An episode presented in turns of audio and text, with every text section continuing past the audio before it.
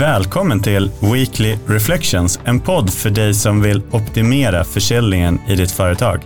Här kommer du få lyssna till en person som sitter i exakt samma situation som dig själv, eller få kunskap inom områden vi identifierat som extra viktiga för att du ska lyckas. Så under drygt 30 minuter så kommer vi reflektera över allt ifrån lycka och lärdomar till utmaning och utveckling.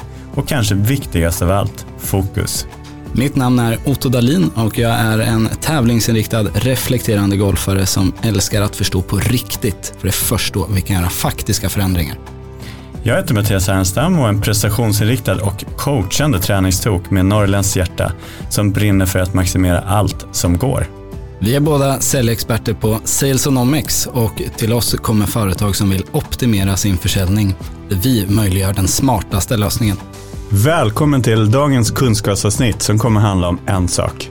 Ordets makt, eller som Otto benämnde det i vår cliffhanger sen senast, omakt. Vi kommer prata om vad betyder egentligen vissa benämningar på saker och ting? Vad skapar det för mentala bilder av det?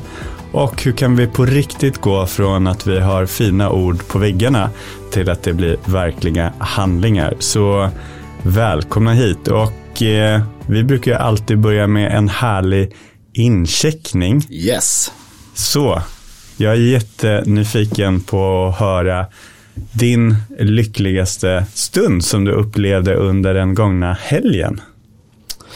Men då skulle jag säga att det var eh, premiär på eh, Kolmården eh, som var Eh, helgens lyckligaste stund. Eh, vi var där, vi har en, eh, en liten dotter, var där förra sommaren. Då skulle jag säga att hon var lite för liten för att uppskatta det. Men nu är ju Bamse eh, poppis där hemma. Så Bamses värld var ju verkligen någonting som hon hade sett fram emot. Och det blev ett antal timmar spenderade där. Så superhärlig helg och stund. Vad säger du själv? Jag var igår och åkte med min son Elliot så åkte vi lite slalom och jag har ju själv en eh, gammal karriär och har tävlingsåkt i slalom och då vet du så här, då försöker man förverkliga sina drömmar genom sina Såklart. barn. Till viss del, kanske. Det ligger någon sanning i det.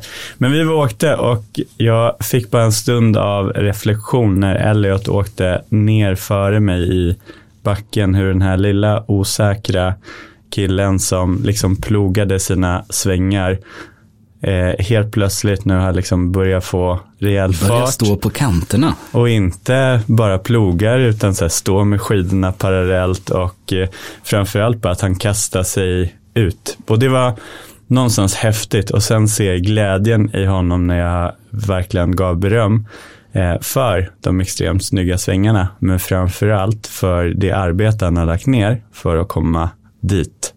Och eh, det är få gånger som jag har sett honom så otroligt glad och stolt över sig själv.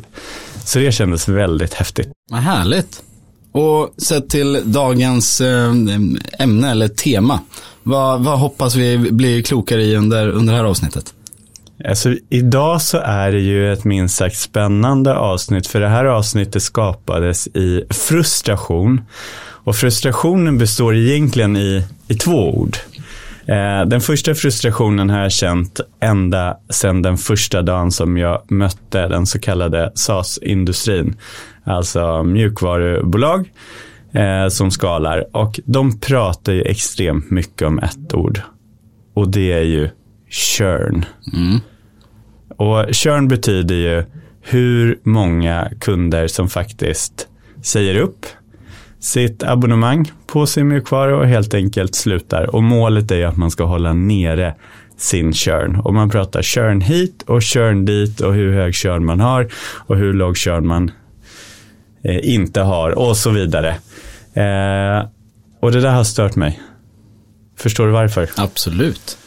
Det blir ju, eh, det, det, finns ju fler ord och begrepp om vi då pratar i cellvärlden som vi ja, men delar kanske nedärvt, andra använda i fel sammanhang, men de blir ju eh, laddade med eh, negativa egenskaper eller attribut. Så att det blir, i slutändan pratar vi körn och vi, har en, vi tittar på en bra siffra, så det är fortfarande utifrån en tråkig negativ plats vi hämtar den siffran. När man så enkelt faktiskt bara utifrån det här exemplet kan vända på det. och titta på, eh, använda annat ord. Titta på sig hur skickliga är vi på att eh, Eh, behålla våra kunder. Alltså ladda det med någonting, med någonting annat. Och det är väl det det här avsnittet kommer att handla om. Ni kommer få ta del av våra spekulationer och tankar. Men framförallt det jag vill att du har med dig hela tiden som lyssnar, det är ditt egna tankesätt kring vilka ord använder ni i din organisation? Vilka är egentligen positivt laddade ord som faktiskt skapar bra beteenden, ett bra mindset?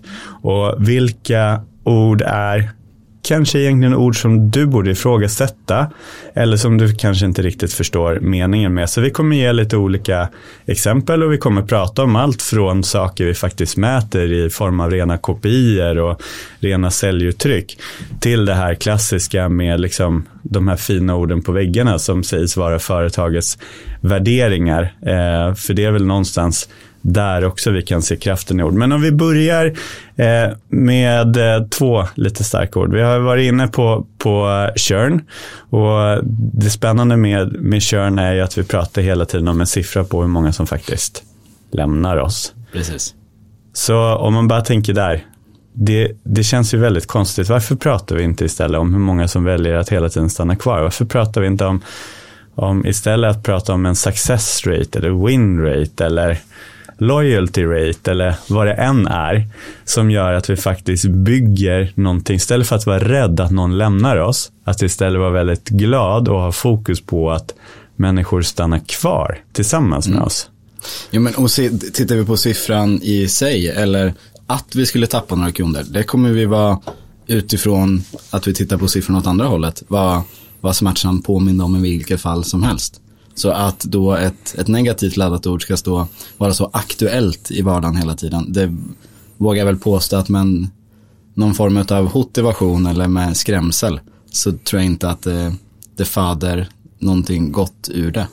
Om vi ställer, om vi, om vi då ställer motsatsen. Att vi faktiskt med stolthet tittar på så här många kunder har vi som är köpande. Eller så här många kunder nu när vi kliver i ett nytt år eh, har vi med oss in i det nya året. Och det är lite samma sak om man tar ett annat ord på arbetsplatsen. Vi pratar om sjukfrånvaro. Och där är det ju många organisationer som har insett hur extremt korkat det är att prata om sjukfrånvaron och hur vi minskar sjukfrånvaron och istället hur vi faktiskt kan öka en frisk närvaro. Och precis som du säger, men att ligga på 100% är en orimlig siffra. Ligger vi på en 100% i frisk närvaro i en organisation så har vi snarare nog gått över gränsen att människor inte vågar närvaro. vara sjuka. Mm. Eh, ja, sjuk närvaro, det var en bra definition.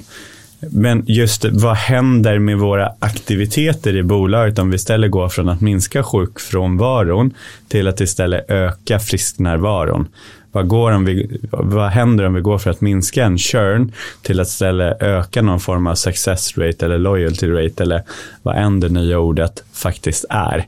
Där tycker jag det händer någonting spännande i oss. Och vi är utsatta för ett ord väldigt ofta som jag får eksem och så kliar det på hela kroppen. Och så blir jag förbannad varje gång jag hör det och så säger man eh, det ordet, då blir det alltid debatt om det. Så här, är det, funkar det, det fortfarande eller funkar det? Och då är frågan, vad är ordet? Nej, men nu ska vi ju stöta och blöta ordet lite grann till, så jag ber om ursäkt på förhand och dina vägnar. Men vi ska ju prata kalla samtal. Och redan, redan här så liksom det vänder sig i, i magen på mig. Och jag håller på, liksom topplocket håller på liksom lossna nu och många saker. Men det är jättespännande om vi tänker så här positivt laddade ord, så här, kalla samtal. Mm. Känner du den härliga känslan i kroppen? Nej, det finns inte. Det är inte laddat med mycket, med mycket positivt. Eh, ska man hårdra det så är det också ett, i, grunden ett ganska dumt arbetssätt och prata eller agera på kalla saker. Det är ju inget härligt. Nej. Varma eller, varma eller ljumna eller det, det, är ju redan där någonting som är mycket trevligare. Och där har vi massa möjligheter att, att genom både vårat, vårat företags marknadsföring, genom vårt eget nätverkande ha möjlighet att göra massa saker eh, för att saker och ting då inte ska bli kallt om vi ändå fastnar i, eller stannar kvar lite grann i om det ska vara kallt eller varmt eller ljummet. Man vill bara ta och, och nörda ner oss i ett kallt samtal nu. Mm. Vad, vad är det första som kommer upp i, i ditt huvud? Hur tänker du att ett kallt samtal går tillväga? Ja, men ett kallt samtal, då eh, ringer jag till någon som inte har en aning om vem jag är. Som inte har en aning om vilka vi är som eh, företag. Och lite stereotypiskt så eh, ser jag det där lilla fönstret vi har på oss att då pitcha vad vi vill, eh, vad vi nu vill sälja. För att förhoppningsvis väcka tillräckligt starkt intresse för att vi ska kunna konvertera det här till ytterligare ett samtal, till ett kvalificeringsmöte, till ett säljmöte, beroende på vad vi nu kallar ett, ett nästa steg. Men det är ju själva den, den delen. Fönstret där du får dina, din korta pitch. Det är vad jag associerar med ett kallt samtal. Så det betyder att mindsetet många gånger hos en säljare, jag vet att det finns säljare där ute som verkligen säger, åh jag älskar kalla samtal och man pratar om hur fantastiskt härligt det är med kalla samtal.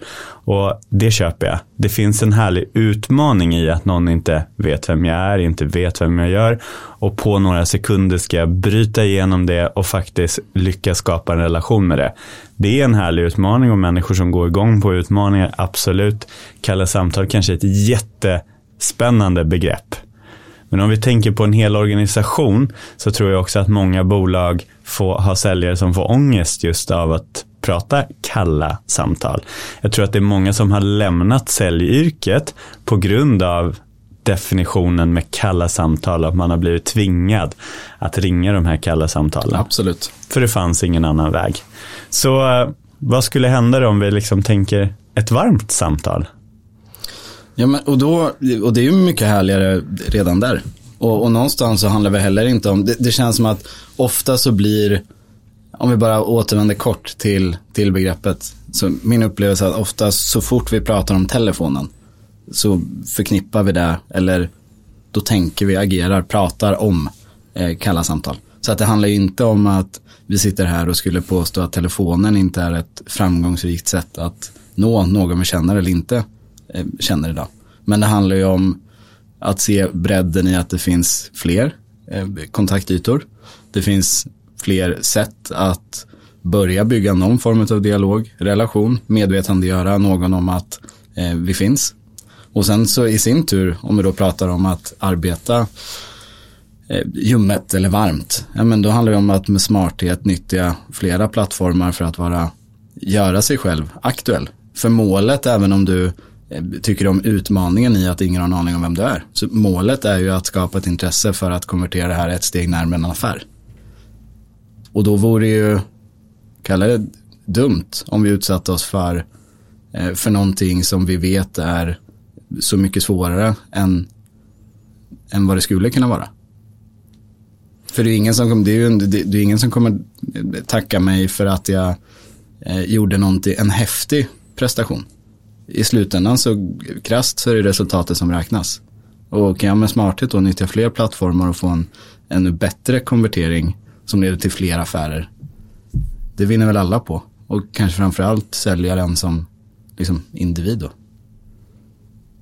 Ja, men det är bara att tänka på eh, marknadsföring generellt, vi, när vi utsätts för marknadsföring. Du ser en reklam på tv, helt plötsligt känns ett varumärke lite mer aktuellt. Det kan vara att det är eh, Melodifestivalen och helt plötsligt så gör ett tacomärke reklam. Automatiskt blir det ju lite mer att när du går i affären så har du då troligtvis lite större benägenhet att just där och då välja just det märket och välja just tacos som rätt på den kvällen för att de har lyckats marknadsföra sig och skapat något omedvetet många gånger intresse hos dig. Att du gör omedvetna val. Och där har vi möjlighet som säljare idag att, att faktiskt börja marknadsföra oss själva på ett effektivt sätt. Och jag tittade faktiskt senast i morse på en undersökning jag gjorde på LinkedIn för drygt ett år sedan. Det var 1681 som ändå hade röstat och min fråga var så här, hur du som kund helst vill bli kontaktad av en säljare. Och då var det 54 procent som hade sagt mejlen, 24 procent som sa telefon och 18 procent som sa LinkedIn. Och sen var det resterande procent var sms eller eh, andra typer av kontaktvägar. Och det tänker jag bara är intressant att så många säger mejlen och frågar man en säljare om så här mejl idag, nej, man kanske inte riktigt gillar att använda mejlen. Eh, och sen så tänker man att telefonen låg ändå 6% högre än LinkedIn. Och där är ju många säljare som kanske börjar använda LinkedIn också. Och då behöver man någonstans gå till grunden med det här. Varma samtal kan ju vara supereffektivt. Det finns jättemånga människor som vill prata med oss på telefon och som, som föredrar det. Men det är just det att vi kan ju göra oss kända innan det samtalet. Genom till exempel LinkedIn, genom ett sms, genom ett mail. Så att när vi väl ringer, att vi faktiskt bara så här, just det, Otto, han hörde av sig till mig. Eller hans namn har jag stött på tidigare, eller det där låter bekant. Och det är den där möjligheten som jag tror att väldigt, väldigt få säljare missar. Och genom att vi benämner det som ett kallt samtal så behåller vi processen på ett väldigt gammaldags sätt. Nämligen att vi tänker en kort pitch, någon som inte känner till en. Skulle vi ändra till att prata varma samtal eller någonting annat så helt plötsligt blir det ett annat arbetssätt som vi börjar få in i en organisation. Precis. Och det är det här som är så häftigt med hur små ord kan sätta så olika betydelser på saker och ting. Verkligen. Och eh, jag tänkte att eh, vi ska också prata lite grann om de här eh, härliga orden på väggarna, nämligen eh, värderingar. Ja. Och jag har ju en, en eh, kompis som heter Kristina som alltid benämner det som corporate bullshit när man har dem på, på väggarna. Eh, men där är också så intressant. Varför blir det för många företag bara fina ord på väggarna? Varför är de så viktiga? Och hur gör vi faktiskt en, eh, att det på riktigt blir värderingar och ageranden? Det är en jättebra, bred, svår eh, fråga. Men jag tror många företag där ute har ju förstått att det här med kultur, om vi kanske backar eller utgår från kulturen, det är någonting viktigt. Eh, att vi i grunden ska trivas och ha, ha kul. Eh, och då tror jag att många ser att värderingar är ju en del som man också ska prata om då. Ja, men så här, vilka är vi? Men att det väldigt sällan i en kultur efterlevs eller att man bygger in de här värderingarna i en kultur, i ett förhållningssätt. Eh, och självklart är det ju i allra högsta grad ett, ett ledarskap som inte tar det på tillräckligt stort allvar. Eller en, en ledning beroende på hur, hur man ser ut eller är organiserad. Eh, så någon workshop internt eller med någon externt företag som har kommit fram till att det här låter bra, ser bra ut. Det har nog väldigt många gjort. Men att faktiskt göra arbetet i att integrera det här i verksamheten, att involvera sina medarbetare i hur de här ska efterlevas. Vi själva pratar ju lite grann om interna spelregler. För det är ju i grund och botten ett förhållningssätt till hur ska vi nå våra mål? Hur ska vi agera gentemot varandra. Vad kan vi förvänta oss av varandra och vilka krav kan vi ställa på varandra för att, vi ska, för att den ska vara så rolig och lustfylld miljö som möjligt. Så det enkla svaret är väl att eh, eh man har gjort halva arbetet, om ens det. Och det var spännande, för många börjar ju någonstans kanske stort utifrån antingen kulturarbete eller som när jag kom in i ett bolag när man faktiskt gjorde det utifrån en varumärkesplattform. Och då ville vi som bolag ta ut en position för, för varumärket där man går igenom så här, okej okay, vad säger konkurrenterna, hur är de positionerade? Och vilken plats finns egentligen ledig på marknaden och vilken vill vi ta. Och det var så spännande för då var det ett ord som en position vi ville ta och det var just kopplat till smartast lösningar. Om jag säger smartast lösning, vad tänker du direkt då? Nej, men ett annat, en annan egenskap eller ett annat ord som slår mig direkt är ju säga, kreativitet. Mm. Eh, dyker upp. Och, och, i sin tur så handlar det om att eh, en organisation behöver vara skicklig på att så, ifrågasätta sina beslut. Eh, och, och det ställer krav på att vi just bör vara här, kreativa när vi stöter på en utmaning, problem, står inför någonting nytt. Att vi måste våga ja, men såväl utvärdera vad vi har innanför boxen som att eh, kasta oss ut i det helt eh, okända och börja tänka på kanske knasiga idéer. Eh, men för att just säkerställa den smartaste lösningen. Mm. Och det är spännande för frågade man någon av de andra hundratals medarbetarna så hade alla olika definitioner till att börja med vad en smart lösning är. De flesta tänkte att wow, nu kommer IT-budgeten höjas med flera tusen procent för det vi ska ha det är liksom de bästa digitala verktygen, vi ska ligga långt fram där. Medan själva tanken var ju att så här, men i varje enskilt fall med varje enskild kund att faktiskt hitta utifrån deras kompetens, deras budget, deras tid, eh, deras behov att hitta den lösning som var smartast för dem. Att vi ska vara så pass lyhörda och rådgivande att vi verkligen kan skräddarsy en lösning för respektive kund. Och det är ju någonting helt annat än att bara ha de värsta tekniska lösningarna. Så att när man börjar med de här orden så är det så lätt att man trycker ut ett ord som egentligen ingen har på riktigt förstått innebörden av, utan det finns 150 olika tolkningar av vad det är. Eh, och många gånger när man börjar, börjar ett sånt här arbete som du säger, att man kanske har en workshop, man tar hjälp och så, att många gånger så är det ju mest framgångsrikt att utgå från så här, men när vi har vunnit affärer idag eller när vi har varit som mest framgångsrika idag, vad är det vi har gjort då? Vad är det för beteenden, vad är det för ageranden som redan finns här i organisationen? Om vi skulle benämna det med ett ord, vad skulle vi då välja att kalla det? Istället för att vi håller på hela tiden tänker på vad vi vill bli, att faktiskt tänka när vi är som bäst, vilka är vi då? Vad är det då för skillnad? Och börja jobba utifrån det, det ordet. Men jag, när, när du pratar så kommer jag bara tänka på en sak. Det är samma sak med vad vi kallar vissa möten. Vi har ju ett fredagsmöte, vi kallar det för Weekly Reflections. Ja. Precis som vi har eh, namnet på den här podden. Bara att vi benämner olika så här, möten vi har internt skapar ju också en känsla för kulturen vi vill ha. Eller kan vara en förstärkning för värderingar som är viktiga på, på en plats också. Så tänk till på alla era liksom interna möten. Vad, vad kallar ni dem? Alla era interna kopior, vad kallar ni dem? Kanske finns det saker där som ni faktiskt kan förändra för att ta bort de här orden på väggen och göra det till verkliga handlingar. Men hur gör vi mer då? Alltså det är ju någonstans så här, de flesta har någon form av workshop, man tar fram de här orden, men så här, hur säkerställer vi att alla förstår dem? Men att alla förstår dem är ju det, det viktigaste är väl det du redan har varit inne på. Att det finns en gemensam syn och definition av vad innebär det? Ett effektivt sätt är att börja så exemplifiera i vad innebär det och vad innebär det inte?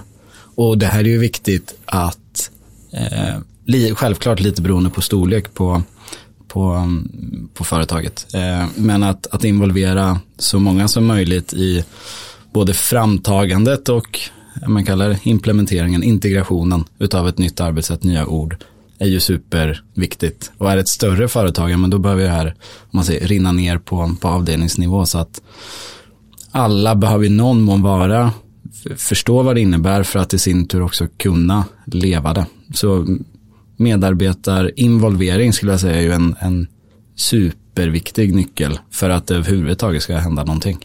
Kan du ge något exempel om vi tänker på vad det innebär och vad det innebär, vad det inte innebär. Skulle du kunna ge några exempel på ett, ett ord som du till exempel har jobbat med? Ja men ta, eh, vi skulle väl kunna ta ett av våra egna. Så passion är ett av våra värdeord som vi ser en viktig del av att vi vill vara det företaget vi vill vara. Och eh, Ehm, passion för oss utifrån vad vi vill definiera det som är ju en, så här, i grunden ett, ett genuint faktiskt intresse för, för den frågan som vi, vi håller på med, om vi då pratar sälj och säljutveckling eh, i stort. Eh, det handlar i sin tur om att vi vill eh, gå in med, kalla det med hjärta och själ. Och, och redan här så märker man ju att det här är lite fluffiga ord. Vad då hjärta och själ? Eh, skulle vi sitta med varsin lapp här så, och skriva hjärta, vad definitionen på det, så skulle det säkert påminna om varandra, men inte vara precis lika. Så att här handlar ju, återigen, så här, i framtagandet så bör vi verkligen vara noga med orden, noga med exemplen för att då kunna säga att det här är vad det faktiskt innebär. Eh, men då i, här, i motsats, att eh, här, passion för oss är inte nödvändigtvis att vi ska vara glada eh, hela tiden. För att vi är så passionerade. Utan det, det handlar mer om så här, men vi har hjärtat på rätt ställe inför det vi vill göra. Men vi ska inte blanda ihop det med att eh, vi bara ska gå runt och vara eh, glada, passionerade, eh, varma hela tiden. Eh, det kan jag tänka mig, det är några kanske definitioner eller ord som man tänker på när man hör just passion. Och jag tror när man har gjort den resan som du pratar om att definiera vad det är och vad det inte är, att också översätta det i rena beteenden och ageranden. Där vi har ju också lyft passionen till någonstans, vad ska man säga, lärandet, utvecklingen, att vi hela tiden vill bli bättre. Mm. Men vi har också lyft passionen utifrån att så här, vi tänker till på vilka kunder vi vill arbeta tillsammans med. Det handlar inte om att arbeta med allt och alla utan det också handlar om att arbeta med, med kunder där vi på riktigt kan känna att vi kan skapa ett partnerskap eller göra skillnad och det finns en öppenhet liksom till förändring. Precis. På vilka fler sätt kan vi jobba med orden då i våra företag? Nej, men ledarskapet är ju, det är ju som redan varit inne lite kort på, blir ju superviktigt. Det handlar om vad är det för ord vi själva förmedlar i möten, i mail, i eh, kalender när vi bjuder in. Bjuder vi in till ett eh, eh, uppföljningssamtal? Eller bjuder vi in till, om man, om man bara tar skillnaden mellan ett uppföljningssamtal och ett, ett medarbetarsamtal. Inget av dem är kanske superkul, men ett medarbetarsamtal är ju kanske mer neutralt ett uppföljningssamtal kan man ju kan ge någon eh, ont i magen. För att man vet att nu lämnar jag ett, en månad efter mig som inte alls är speciellt härlig. Eh, och vi kliver in med en, en sur känsla i ett sånt samtal. Eh, samtidigt som vi liksom rationellt vet att vi kommer aldrig kunna förändra det som har varit och vi kan bara påverka det som ligger framför oss. Men så sätter det ändå tonen. Eh, så att hitta, och det, det handlar ju inte om att allt ska vara glatt och positivt hela tiden. Vi ska alltid våga lyfta saker och ting som inte eh, funkar eller fråga för att, för att förstå. Men återigen så handlar det om, så här, kan vi då sätta, sätta vårt mindset på, på en bättre plats inför våra samtalssittningar, möten, så kommer vi alla tjäna på det. Vi måste avsluta med ett ord. Ja. Kommer jag på. Spännande. Förutsättningslöst. Jag tror jag har sett tio olika debatter på LinkedIn om eh, ordets varande eller icke-varande under de senaste tio åren. Och hur ser den här, eh, för jag förstår, det är ju en, det är en, liksom en polarisering eh, i det här, det finns ytterligheter.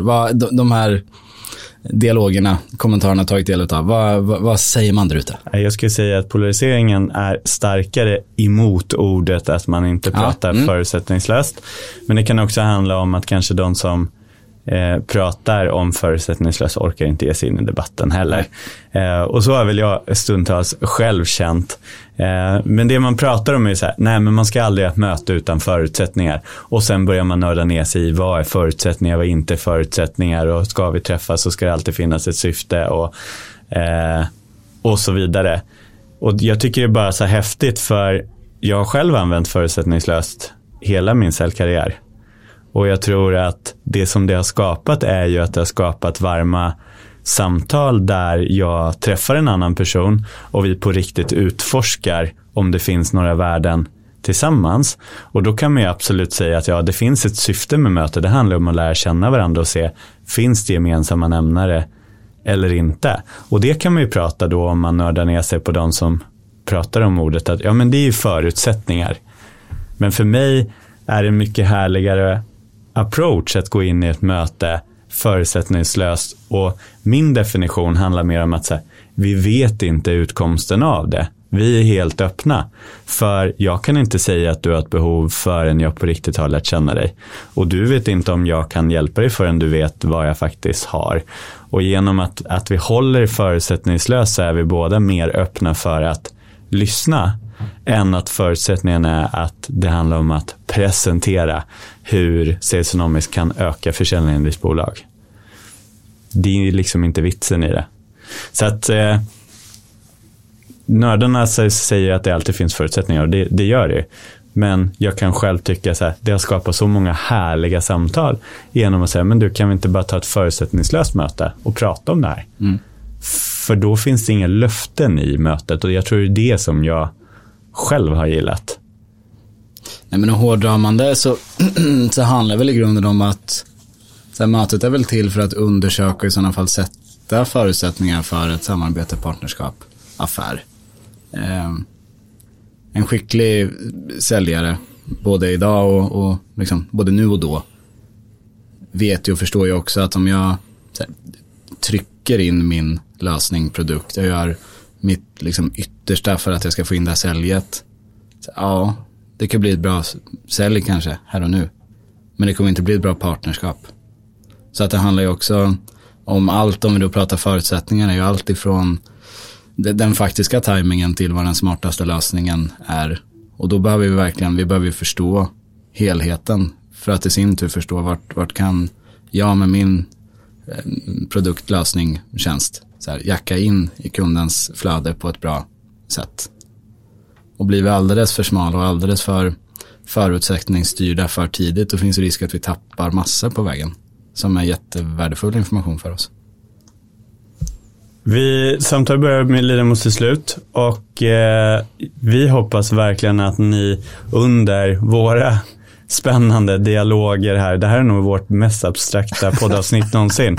Eh, men att ni får själv några, att ni har fått igång reflektion i ert huvud. Vad är det för ord som ni använder i er organisation? Både inom ert arbete liksom kopplat till försäljning, men också i övrigt inom en, er organisation.